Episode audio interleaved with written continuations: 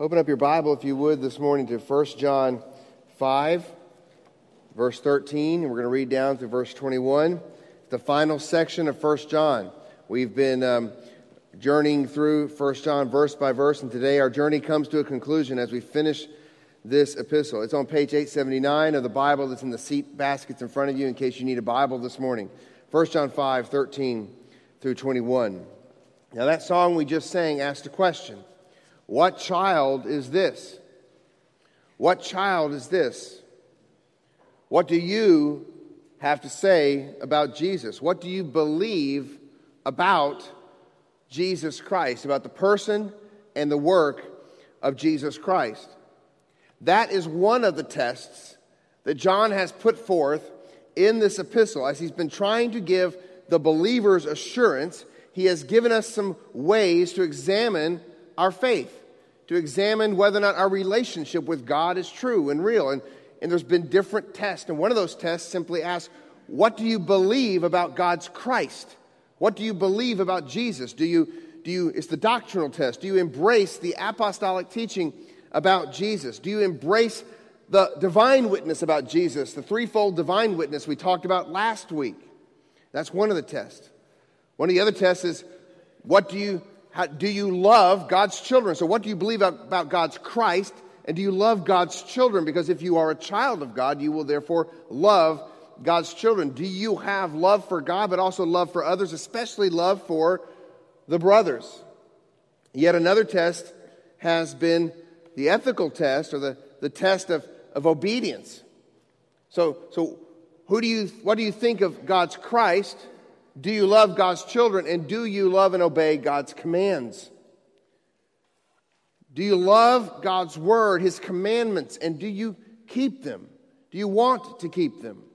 And those are some of the tests that John has put forth all throughout this little letter, and he's come back around to those many times now. And I said a couple of weeks ago, it's like a spiral staircase, and this is someone else's illustration that I'm borrowing, but John keeps coming back to the same themes over and over again as he takes us higher and higher into our understanding of assurance.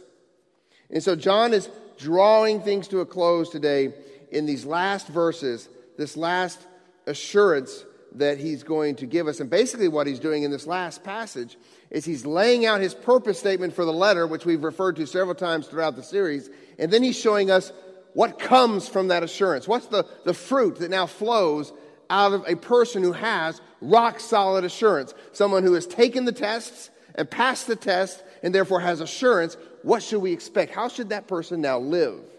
And so that's what we're going to see in 1 John 5, verses 13 through 21. So please stand, if you would, as we read this passage of Scripture. We stand in the honor of reading God's Word. 1 John 5, beginning in verse 13. This is the holy, infallible, inerrant, inspired, breathed out Word of God. Verse 13. I write these things to you who believe in the name of the Son of God, that you may know that you have eternal life. And this is the confidence that we have toward Him, that if we ask anything according to His will, He hears us. And if we know that He hears us in whatever we ask, we know that we have the request that we have asked of Him. If anyone sees his brother committing a sin not leading to death, he shall ask, and God will give him life. To those who commit sins that do not lead to death, there is sin that leads to death. I do not say that one should pray for that. All wrongdoing is sin, but there is sin that does not lead to death. We know that everyone who has been born of God does not keep on sinning, but he who was born of God protects him, and the evil one does not touch him. We know that we are from God, and the whole world lies in the power of the evil one. And we know that the Son of God has come and has given us understanding, so that we may know Him who is true, and we are in Him who is true, in His Son, Jesus Christ. He is the true God and eternal life.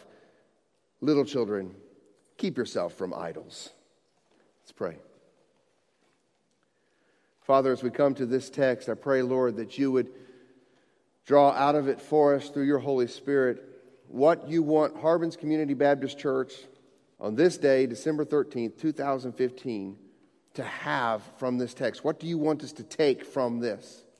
There's so much that could be said about these last verses. But Father, I pray that you guide my tongue that I might say what you want me to say and open up our ears to hear what you want us to hear.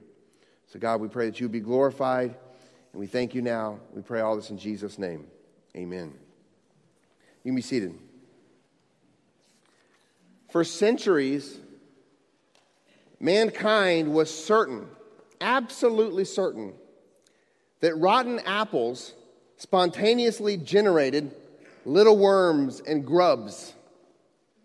If they sat there, just all of a sudden, out of the middle of these apples would come little worms and grubs. And they were certain about that until a simple experiment in 1767 proved otherwise. For centuries, people were certain that disease came from miasma, which is a stench or foul air that emanates from something like a swamp or from stagnant water or from putrefying rubbish. People were certain that that's how you got sick, just smelling that stuff. Certain that was until 1864, when a man named Louis Pasteur discovered tiny living organisms invisible to the human eye called germs. For decades, due largely to the theories of Benjamin Franklin, everyone thought that everyone was certain that electricity was a fluid. That was until 1897, when it was proved otherwise.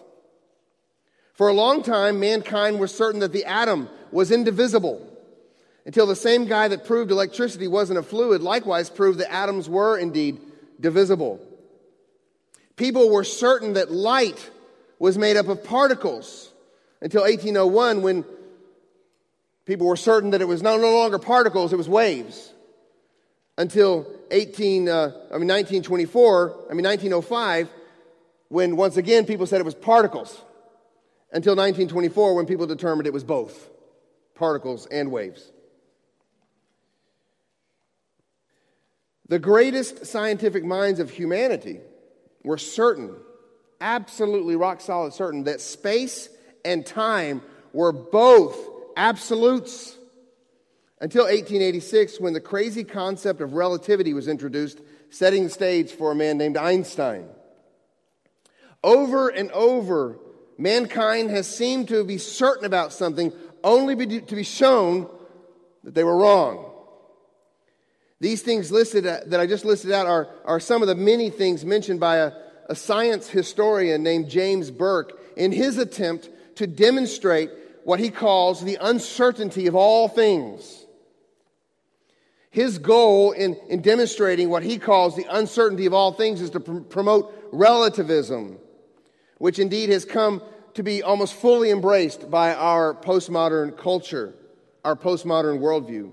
The culture no longer seeks certainty. Instead, it embraces doubt as a virtue to be lauded. Doubt is in, relativism rules, absolutes are out, and certainty is even considered absurd and arrogant. Well, that makes 1 John quite out of sync with the prevailing philosophical winds of our day, because John wants you to have rock-solid certainty, absolute certainty about your faith, about your relationship with God, about eternal life. He wants us to know. How can we know? Well, 1 John tells us how we can know. He doesn't want our relationship with God to rest on our feelings, to rest on our instincts, to rest on how we think things are going in our life at this time. He wants us to have something outside of us to put our hope in, and so he gives us 1 John. We can have rock-solid confidence and certainty intellectually, emotionally, and spiritually about our faith. And that's why he wrote this book today. Unlike the wobbly world of science where theories come and go, God's word is absolute truth, fixed and unchangeable, because it is breathed out by God, a God who is unchangeable. Malachi 3:6 says, "For I, the Lord, do not change. Therefore his law, his word, which flows out of his character, does not change. And neither does the means by which he saves mankind, the means his word, the Bible, testifies to, namely, Jesus Christ, the Son of God. Jesus does not change," Hebrews 13:8. Jesus Christ is the same yesterday, today, and forever. So when it comes to God and His Word and to Jesus Christ, His Son, and to our salvation itself, we can and should have rock-solid certainty. We can know. That is why John has written this book. And that's what we have in the very first verse of today's passage. We have John's purpose statement for the book. 1 John 5:13, I write these things to you who believe in the name of the Son of God, that you may know that you have eternal life. This is John's statement for the whole book. This is why he's writing all of these things that's come before. And it really marries well with John's purpose statement for his gospel. You remember in the Gospel of John, he does something similar. He waits till the end of the book to give us his purpose statement. John chapter 20, verse 31. He says, but these are written so that you may believe that Jesus is the Christ, the Son of God, and that by believing you may have life in His name. So John writes the gospel with an evangelism focus so that people may believe that Jesus is the Christ and thereby have eternal life. And then he writes his first epistle with an edification focus so that those who already believe may know with rock-solid certainty that they do indeed have eternal life. John wants to give believers true assurance.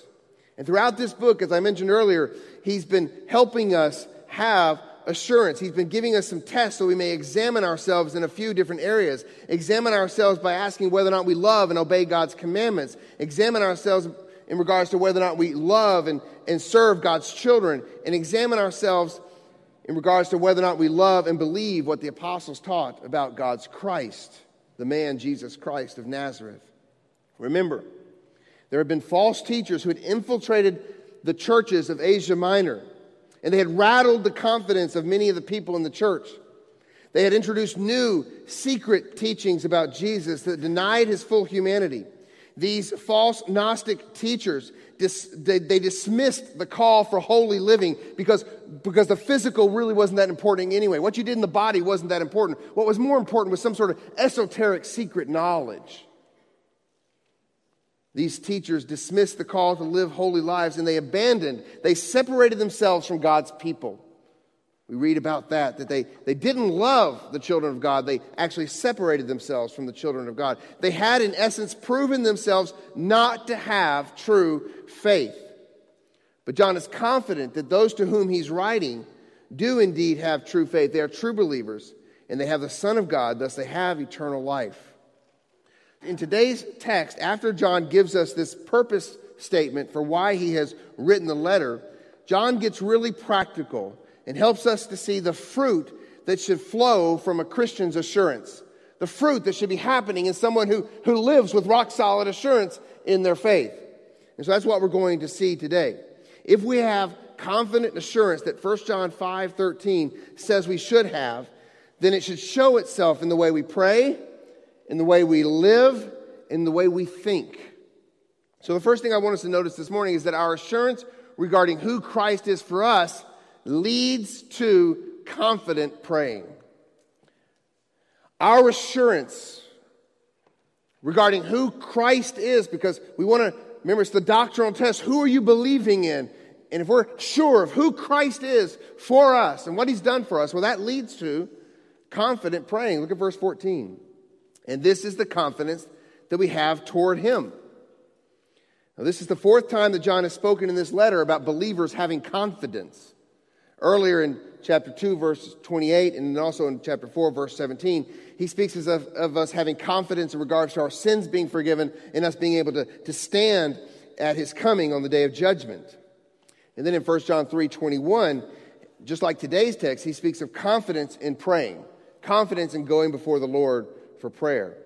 And this is the confidence that we have toward Him. Now, toward Him, it carries the idea of approaching God. The confidence we have to come before God, to approach God. So believers who are sure of their faith have confidence to approach God in bold, free prayer. Now, this is astonishing to think that we can approach a holy God. But if we are sure of our faith in Jesus Christ, and if we are sure of who He is, of what the apostles say about who He is, then we can approach God with confidence. We know what our status is before God. We know who Jesus is and what he has done for us, and therefore we can come before the throne of grace with great confidence. And what has Jesus done for us? As we saw last week, Jesus, by at his baptism and at his death and resurrection, the baptism is the water, his death and resurrection is the blood. With his baptism, with the water and the blood, he has shown himself to be our high priest. So Hebrews 4:14 says this, "Since then we have a great high priest who has passed through the heavens, Jesus the Son of God, let us hold fast our confession. For we do not have a high priest who is unable to sympathize with our weaknesses, but one who in every respect has been tempted as we are, yet without sin. Let us then with confidence draw near to the throne of grace, that we may receive mercy and find grace to help in time of need." Hebrews 10:19 likewise speaks of having confidence to enter the Holy of Holies, the holy place, by the blood of Jesus. Ephesians 3:12 speaks of us having boldness and access with confidence through our faith in Christ. So the one who knows, the one who has that relationship with God and knows that that relationship is real, has assurance. He has a relationship with God, therefore he can boldly, confidently, freely come because of the work that Christ has done and is doing for us. Now, I didn't ask him beforehand. I was going to if I could use him as an illustration, but I think that Austin, if you wake up back there, hey, Austin, I think, went to a Falcons game recently and actually got to sit in an owner's booth with the owners. Now, Austin did not get to do that because he was someone special and asked, and the Falcons said, "Yeah, you mean, are you kidding? You mean Austin Thomas wants to sit in our booth? By all means, get him up here now." That's not at all. There was no confidence in himself. And I don't even know the circumstances, but somebody knew somebody. Somebody had a relationship with somebody that got you in that booth. And that's the case with us. It's not about us. It's that we have confidence in the one who is the Son of God, and we are united to him. Therefore, we are in relationship with God, and therefore we can come in with confidence. We have been invited into something much greater than Arthur Blank's little booth. We've been invited into the Holy of Holies to bring our requests and petitions to the Holy God. And that's what we have in Christ. And this authentic relationship allows us to ask anything, but not just anything we want, anything according to his will. Remember, the true believer loves God and loves and keeps God's commandments, which means he loves God's will. And thus, the desires that drive his prayer life are the desires that God's will be accomplished. Therefore, he prays effective, powerful prayers, or at least that's the way it should be. Unfortunately, many of us ask God the way our kids ask for things for Christmas. How many kids in here, how many of you asked your parents for something specific for Christmas? Just be honest. You've specifically mentioned something to your parents. You've asked them, "Mother, Father, I want this." So how many of you? Just raise your hands real quick. All right, I see a big hand back there. All right, the other Austin. Thank you for being honest. All right, he's asked for something. And many of you have. How many of you have rock solid, absolute confidence you're going to get exactly what you asked for? I don't see as many hands. I didn't see Austin's hand back there. I think we treat God like Santa Claus. And we ask for God whatever we think we want according to our will, and we hope that at least some of it comes true. So here are the kids on Sunday, on Christmas morning, right? You see the gift there, and actually you do this maybe before the actual morning, and you pick it up, and what do? You go,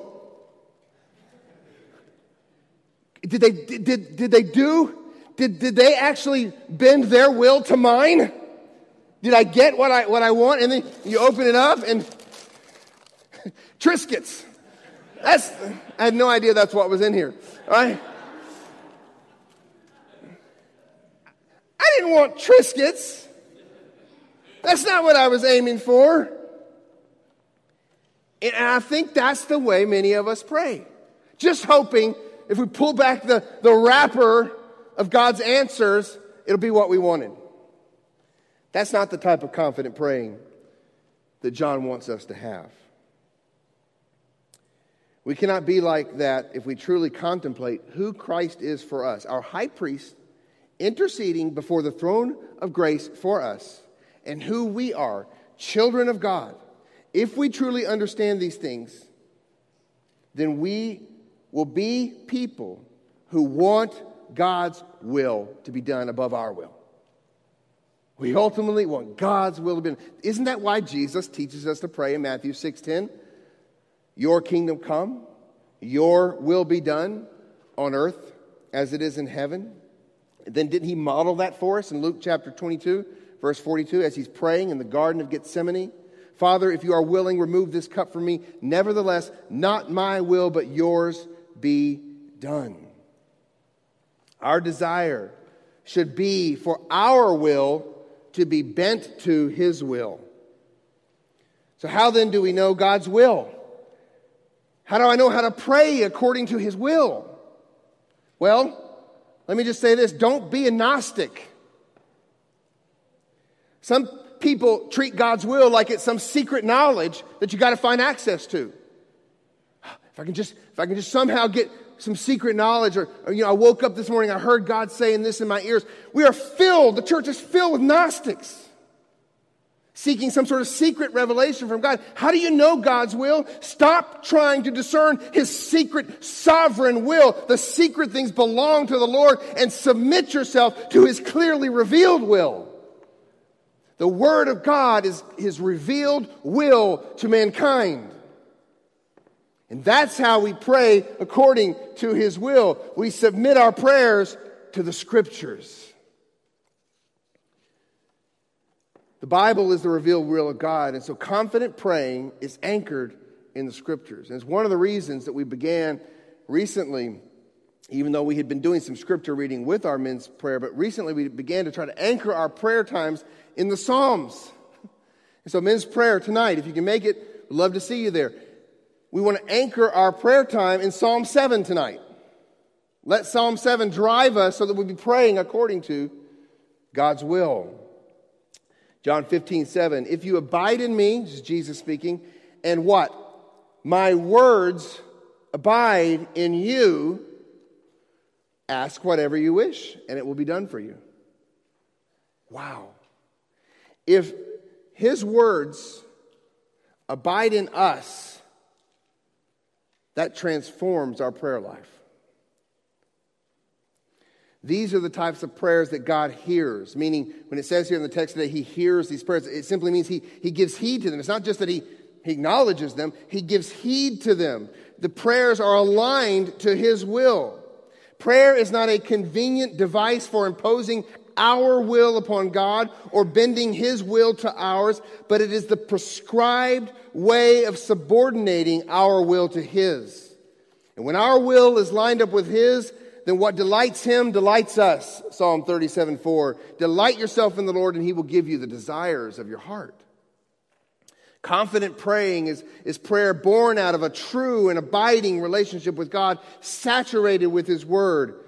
John 14:13, whatever you ask in my name, Jesus said, meaning under his authority and for his glory, and it's God's will to exalt the Son. So whatever you ask in my name, this I will do, that the Father may be glorified in the Son.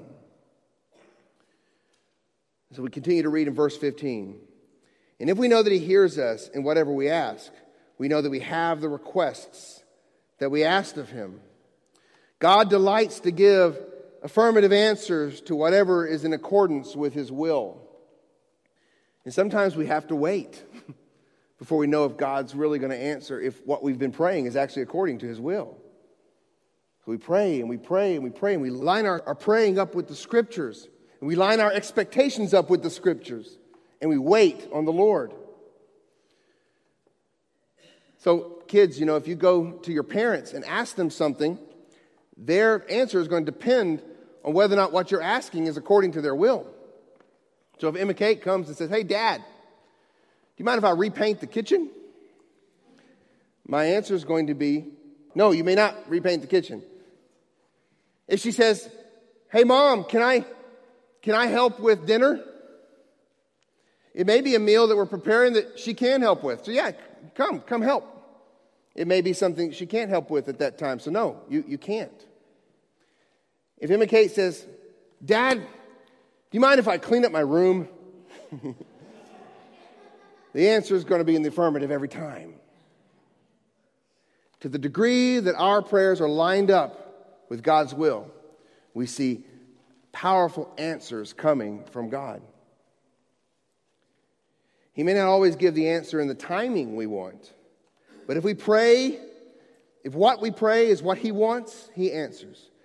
Prayer is His means for advancing His will.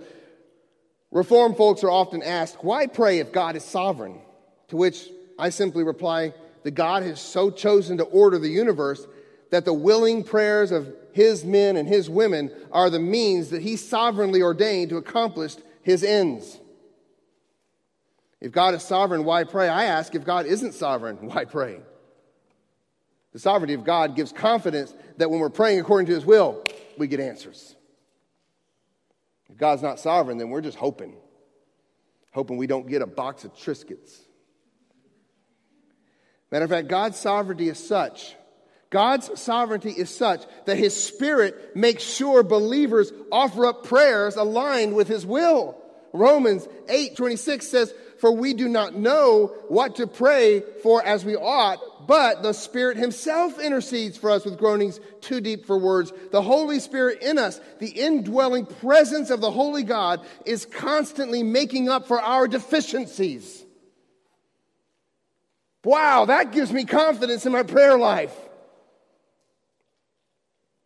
And so we have the Spirit interceding, and according to Romans 3:8-34 and Hebrews 7:25, Jesus as our high priest, which we've already mentioned, the one who opened up the way for us to come before God, also intercedes for us continually. So with all of that, with our knowledge of who Christ is and what He has done for us and the Holy Spirit's presence with us, we can pray with absolute confidence. We can do exactly what Jesus told us to do in Matthew 7:7. Ask, and it'll be given to you. Seek, and you will find. Knock, and it will be open to you. For everyone who asks receives, and the one who seeks finds, and the one who knocks, it will be opened. So our assurance regarding who Christ is for us leads to confident praying, but it also must lead to intercessory praying. Intercessory praying. 1 John 5:16, if anyone sees his brother committing a sin not leading to death, he shall ask, and God will give him life. Now immediately when we read this text, our minds are trying to figure out what on earth is a sin leading to death. That sounds very scary. And I will talk about that in a second. But I want us to focus on the main point here. I think too much ink has been spilt, to be honest with you, on trying to figure out what sin leading to death is, and it leads us away from the focus of the text, and that is we should be praying for one another, interceding for one another. Now, some say that verses 16 through 18 are simply an illustration. John's talking about praying confidently, and now he's just going to give us an illustration of what he was trying to say earlier in verses 14 through 15. But I think this is more than merely an illustration. I think John is showing us how we are to exercise our confident prayer life. We are to boldly and freely approach God on behalf of one another. It's not that we don't lift up prayers for ourselves and our needs, but this whole letter has been teaching us that the evidence that we are God's children is that we love God's children. We love one another. And if we love one another, then we will pray for one another. We will have other-focused prayer. James 4, verse 3 says, you do not have because you do not ask. You ask and do not receive because you ask wrongly to spend it on your passions. On your passions.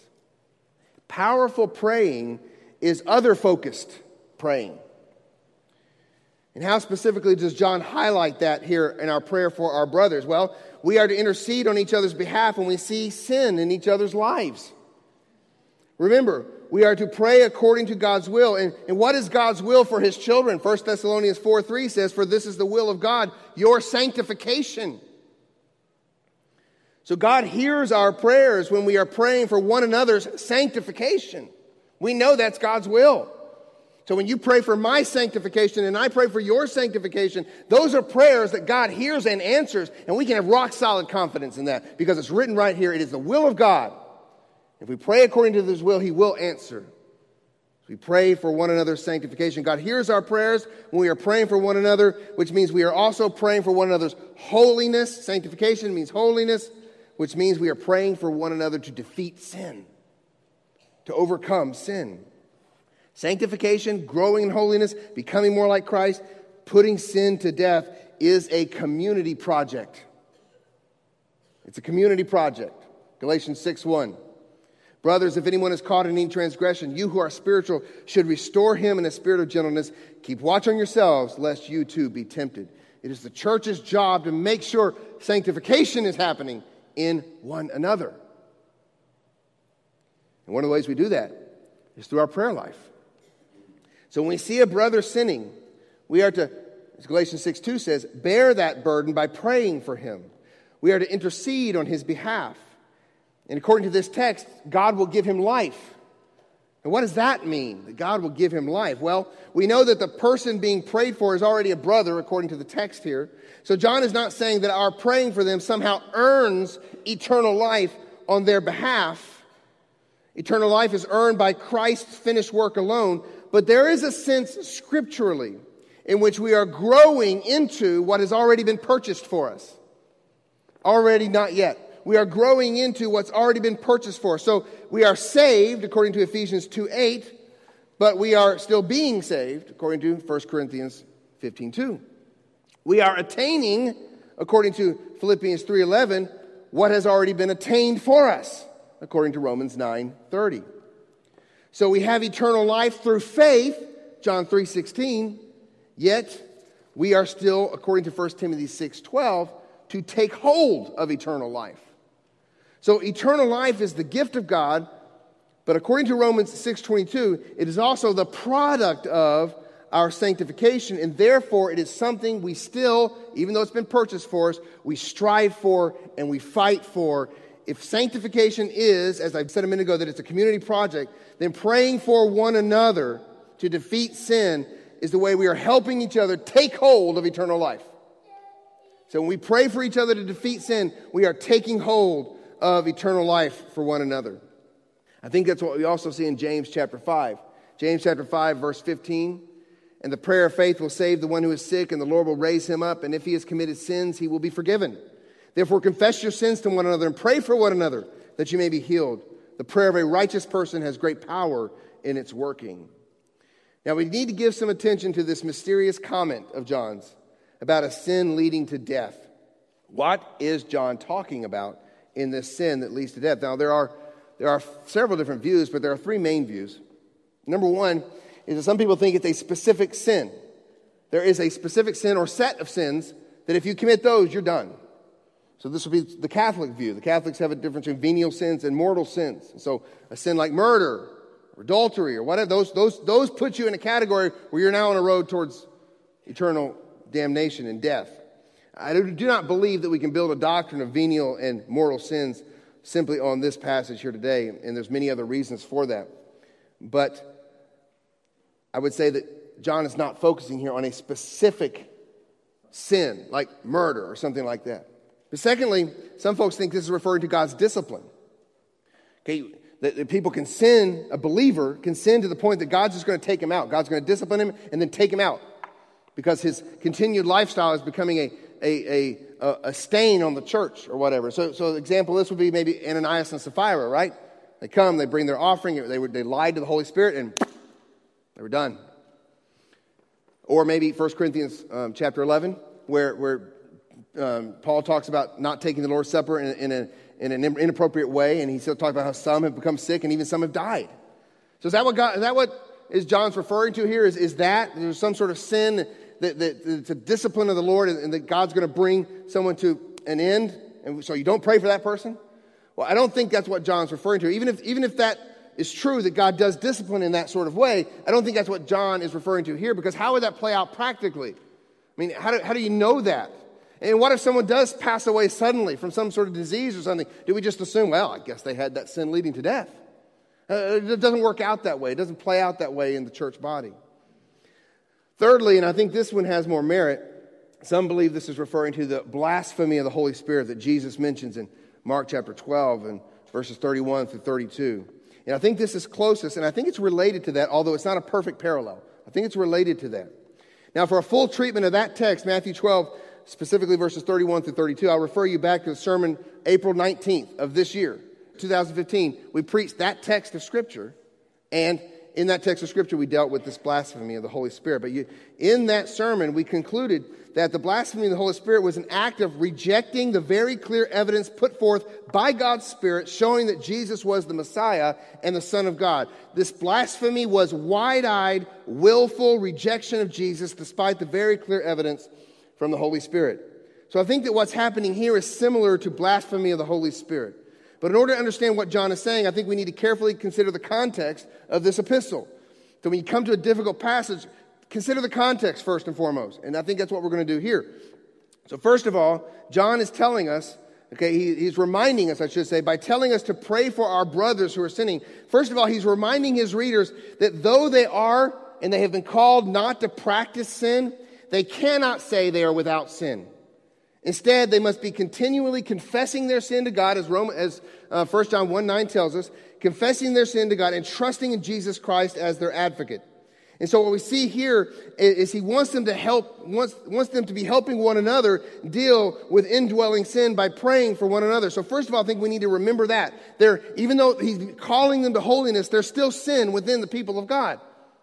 So remember that. And then secondly, we need to remember who John is battling here. Who were the false teachers? What had they done? They had infiltrated the church. They had led many astray. They were people who willfully rejected the apostolic word about the nature and work of Christ. They stubbornly refused to obey God's commandments, and they hated the brothers, evidenced by the fact that they separated themselves from the churches. Thus, they had proven themselves to be false brothers. And so when we consider the context of the letter, I think what John is saying is something like this.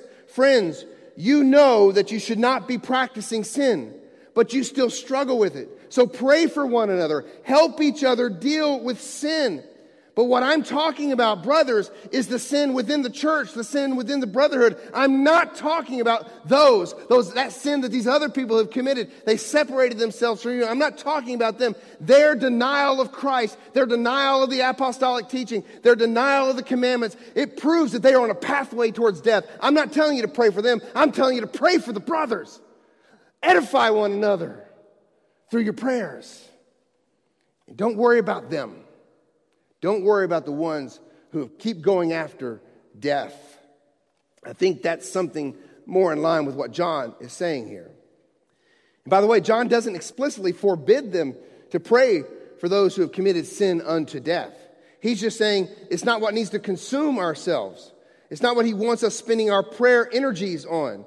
Pray for your brothers. Pray for those who hate their sin.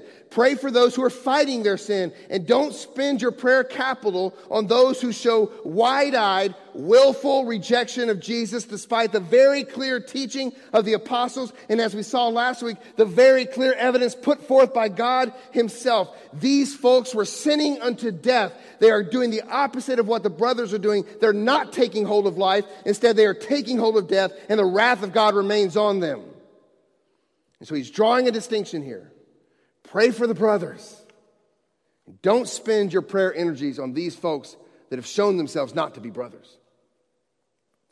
So in some ways, this text is more similar to what Paul is dealing with in Corinth. 1 Corinthians 5, where discipline is to be carried out against those who claim to be Christ yet remain in unrepentant sin. They are told to be put out of the church. The church is told not even to fellowship with them. Instead, they are to purge the evil and deliver the sinner over to Satan. And so I think the church discipline is more connected with this passage than perhaps what we might first think. And I think part of the reason for that is what comes up the very next thing in the sermon here, the very next portion of the passage, 1 John 5:18. We know that everyone who has been born of God does not keep on sinning, but he who was born of God protects him, and the evil one does not touch him. Does not touch him. The evil one has no authority over the one who is a believer. Verse 19, we know that we are from God, and the whole world lies in the power of the evil one. So there's two groups of people. There are those who lie in the power of the evil one, and those are those who are in the church. John is saying, I want you to pray for your brothers. These other ones, they're under Satan's dominion right now. They're committing sin that leads to death because they're rejecting their only hope for life. So our assurance regarding who Christ is for us leads to confident praying, it leads to intercessory praying, but also, and I'm going to these last couple of points go a little bit quicker here. Our assurance regarding who we are in Christ leads to holy living. Our assurance is that, as 1 John 5:18 says, we are born of God, and that drives us to do what John says, to not keep on sinning. We know that everyone who is born of God does not keep on sinning. Again, in the context of this book, it does not mean sinless perfection, but it does mean that we exhibit grace-fueled, spirit-enabled effort to overcome and kill sin, and that's the mark of a true believer.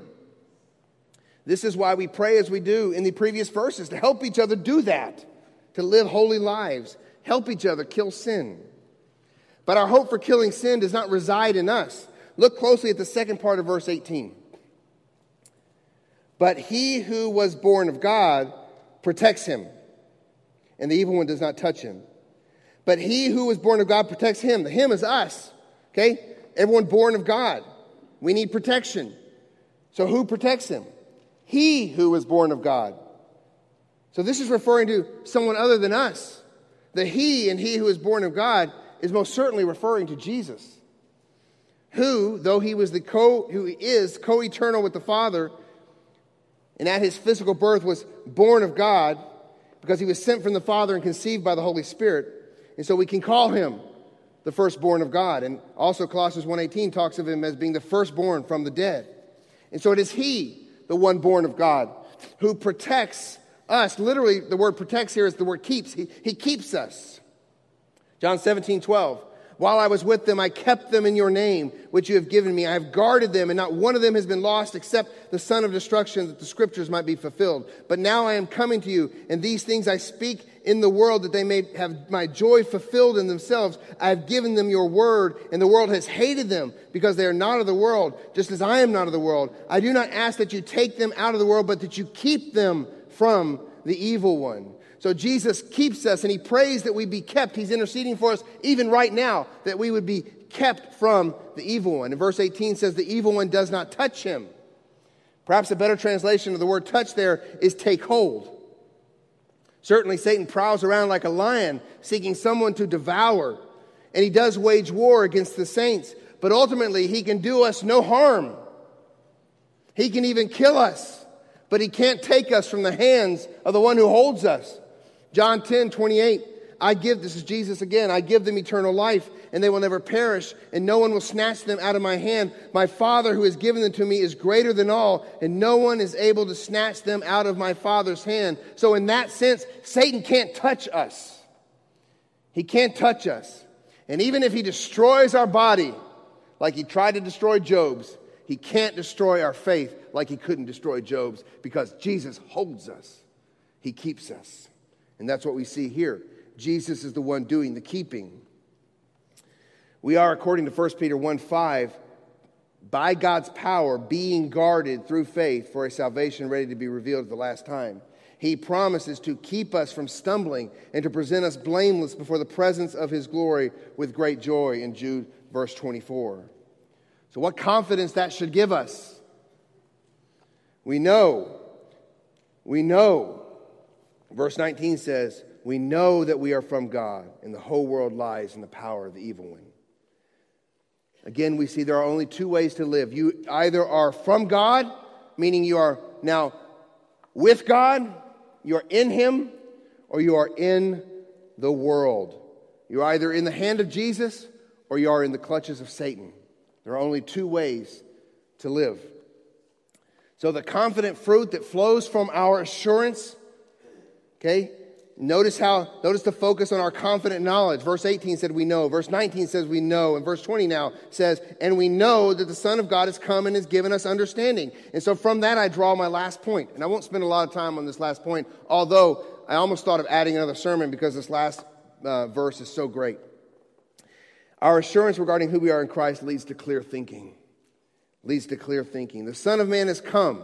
Jesus has come and has given us understanding. The word understanding refers here to the mind, to the intellect. It means that Jesus has given us insight. He has given us comprehension. He has opened up the eyes of our mind, and He has changed the disposition of our mind. And so now we can think straight. We can think clearly. We are not, despite what James Burke, the science historian, says, in bondage to doubt. Not the believer. The believer, because of who he is in Christ, has a mind that now breaks free from doubt and holds fast to Christ. So look at the progression here. Jesus came, and because He came in the flesh, He has given us understanding. He's opened our minds to understand. And the reason, verse 24, so that we may know Him who is true. So that we may know, we may relationally know, not just intellectually, know Him who is true. And then verse 20 goes on, and we are in Him who is true. So not only do we know the truth, we are united to God who is truth, and we are united to God by virtue of our union with Jesus Christ. It says this going on in verse 20, we are in Him who is true, in His Son, Jesus Christ. And now referring to Christ, John says this amazing passage. He, meaning Jesus, is the true God and eternal life. Jesus is the true God and eternal life. What a statement. What confidence we have that we are united to the true God and to eternal life. The reason we have eternal life is we've been united to the one who is life. We've been united to the one who cannot die. The one who will live forever. And so Christians, we are the only ones, and I don't mean this to sound arrogant to Mr. James Burke or anyone else. We are the only ones who truly understand the purpose of the world. We are the only ones that truly understand the aim of human history. We are the only ones that truly understand the end of all things. Now that we are in Christ, our minds have been enlightened. Christians are the only ones who know how to truly worship the one true God. We can have certainty about that. Oh, friend, if you have assurance in who Christ is for you, then you have a confident and intercessory prayer life. And if you have assurance of who you are in Christ, then you have the power to pursue holy living and clear thinking. Now, John ends with what seems like an odd note. Verse 21, little children. Now, notice again his pastoral care. Little children, keep yourselves from idols. Now, where in this book, if I've missed it, you can show me. Where in this book has he mentioned anything about statues made of stone or wood? Not a single place. So what does he mean? He means don't stray from what you've been taught about the person and work of Jesus Christ. Don't go after a Jesus that this world wants you to go after. Don't go after a Jesus of your own making. Persevere, keep believing in the Jesus that this little letter speaks of. And thus keep knowing that you truly believe and that you truly belong to Him. And don't go after anything that will take the place of this Jesus. Keep yourselves from idols. So let's end it there. So how can we know? That's the question. Well, do you believe in what this little letter has said about Jesus? Do you believe the apostles' word? Do you believe the threefold witness that God showed us last week in the text? That's rock solid, unchangeable truth. It will not be outdated by scientific discoveries. And do you believe and do you desire to obey His commandments? And do you love and serve the brothers? And for the unbeliever here this morning, I invite you to believe for the first time and find out what it's like to stand on rock solid truth. It's simple. Turn from your idols and embrace Jesus, the God, the true God, and eternal life. Let's pray. Heavenly Father, this morning I pray that you would keep us from idols. I can only imagine that the churches of Asia Minor, including the church in Ephesus, was pretty confident. They stood on solid ground. They were pretty confident that they had good unity in the church. Love for you and love for the brothers. And yet, we see in 1 Timothy, 2 Timothy, we see in Revelation, that Ephesus, one of those churches of Asia Minor, was rocked. And all the other churches that had the same confidence were rocked because people snuck in unaware and began to lead people to believe something different about Jesus. So, Father, help us to be on our guard against false teaching that will lead people away from what the Scriptures teach us about your Son. Protect this church. And in the process, Lord, embolden our faith. Help us to have solid, rock-solid confidence. We believe. We will not be strayed from what we believe about Jesus. And we will, by God's grace, obey His commandments, and we'll help each other in the process.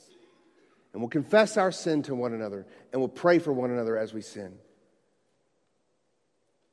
And we will love each other. We will love each other. We will love your children because we love you. And so, God, I pray that you would help us, as a result of this little book, have more assurance, but also have resolute, steadfast perseverance that will continue to believe in what you have taught us. So we thank you, Father. We pray, Lord, that Jesus was exalted today. And Holy Spirit, we ask now that this final song we sing, that you would use it to teach us and to grow us, and that it would be a pleasing aroma of praise to the Father. We pray all this in Jesus' name. Amen.